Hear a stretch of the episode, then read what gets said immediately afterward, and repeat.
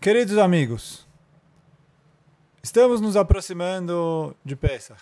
O próximo Shabat é o que se chama Shabat Agadol, que é sempre o Shabat anterior à festa de Pesach.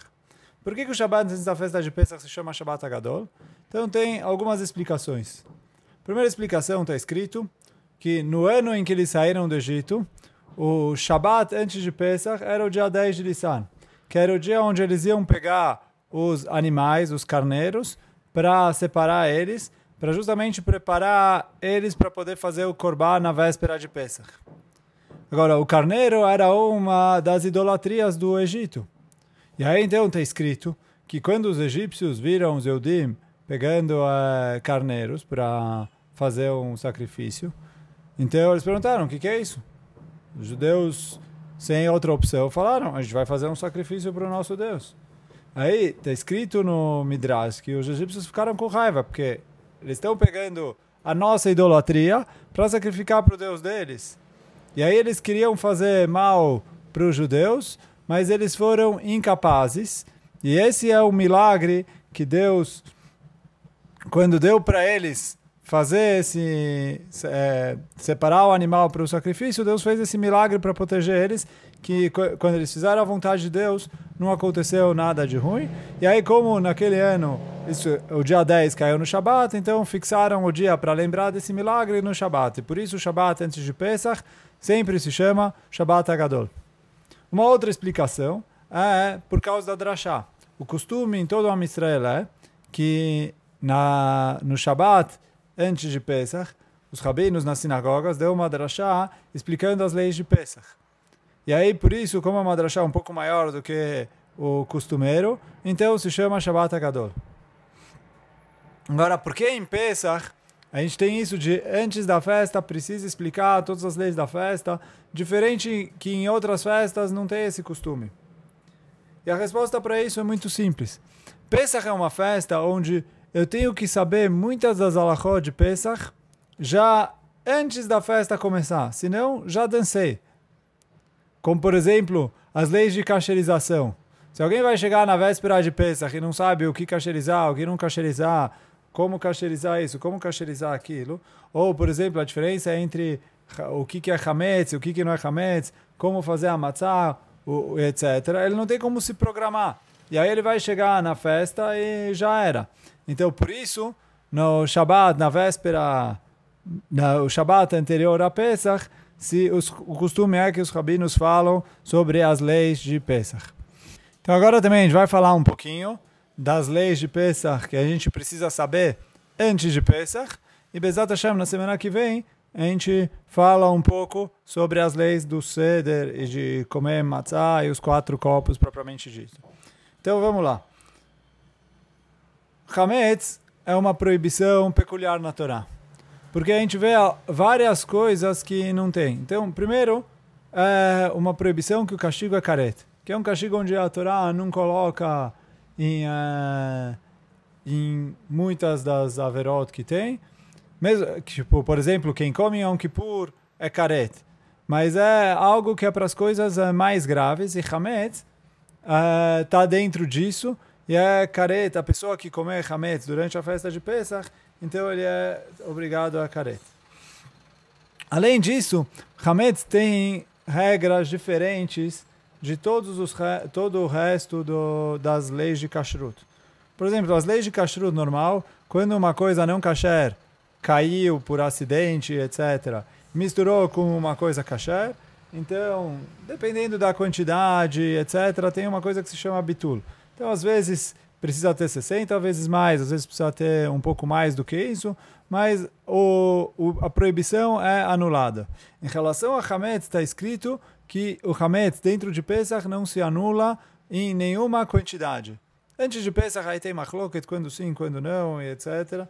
Tem é, leis um pouco mais complicadas, mas dentro de Pesach o Hametz não se anula em... É, em nenhuma quantidade. Por isso, ele proíbe, mesmo numa quantidade mínima, que ele cair numa mistura gigantesca, ele já proíbe toda a mistura.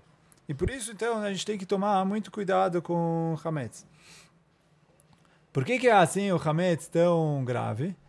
Falam os Mefarshim, para a gente entender um pouco. Pesach é o nascimento, um exemplo para ajudar a gente a aproximar isso do nosso, da nossa compreensão. Pesach é considerado o nascimento do povo judeu. O Hametz, ele representa o orgulho, o Yetzerará. Mas se o Hametz é tão ruim que a gente tem que se afastar dele totalmente, porque durante o resto do ano o Hametz é permitido? Deveria proibir o Hametz o ano inteiro. Então a resposta para isso é, quando o neném é recém-nascido, ele é muito frágil. Então ele precisa, os primeiros dias, ainda se desenvolver um pouco, criar uma certa resistência para depois poder viver uma vida normal. Então a mesma coisa assim, Deus criou o Yetzirah, ele quer que a gente viva com o Yetzirah, mas ele falou em Pesach, que é o nascimento do povo judeu, a gente precisa se afastar do Yetzirah por completo para é, plantar a emuná dentro dos nossos corações, pra, até que a gente consiga se desenvolver um pouquinho e depois a gente pode viver no mundo normal, é, em contato com o Yetzirah, sem se deixar contaminar por ele. Mas nesses sete dias a gente precisa estar tá vivendo um ambiente esterilizado justamente para plantar e dar o primeiro passo do que, que vai ser o nosso ano. Coisas que são feitas de hametz, mas que não são mais comestíveis nem para os animais. Então, por exemplo, você tem é, certos tipos de resinas que substituem plásticos que são feitos de hametz. Ou, por exemplo, você tem livros que são feitos com colas feitas à base de hametz. Essas coisas, por não serem comestíveis e que já antes de entrar a festa de Pesach elas já estavam não comestíveis, não tem problema em Pesach e pode continuar usando o livro ou usando algo que foi grudado com a cola ou usando algo de resina que é feito à, base de hametz.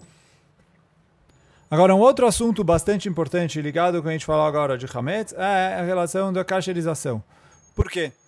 A gente aprende, a Torá ensinar para a gente as leis de cacherização de utensílios. Quer dizer, quando a Torá escreve, quando você vai pegar utensílios que foram usados pelos goim, você não pode usar ele direto com a sua comida, porque se você fizer isso, você vai acabar comendo não kasher.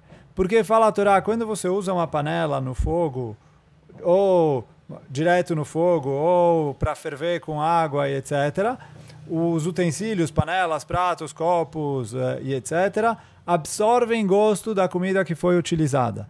E aí, depois, quando eu volto a utilizar essa comida, uh, essa panela com comida kasher, então ele solta esse gosto. Quer dizer, por exemplo, um goi cozinhou o porco numa panela. Depois eu peguei essa panela e eu vou cozinhar batata nessa panela. Essa batata recebe um pouco do gosto do, do porco e por isso é proibido pela Torá comer essa batata.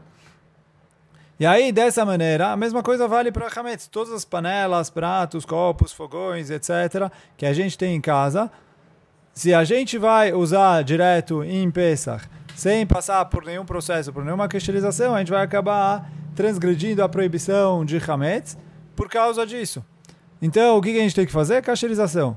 Em dois, três minutos não dá para explicar todas as regras de cacherização, mas o, o básico é que eu estou falando, é importante a gente se informar ou o que a pessoa tem novo, ele tem novo, tem especial para Pesach, ótimo. O que ele não tem especial para Pesach, dá para cacherizar perguntar, se informar com os rabinos como fazer para poder cacherizar, para poder passar a festa de Pesach inteira sem ter nenhum pingo, nem, nem nada, nenhuma migalha de Hametz, porque se a pessoa não cacheriza e ele vai usar isso normalmente em Pesach, ele vai acabar recorrendo no erro de Hametz.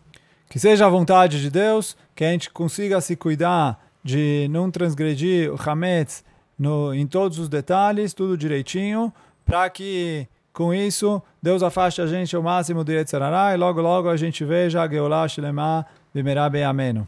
Shabbat Shalom para todos.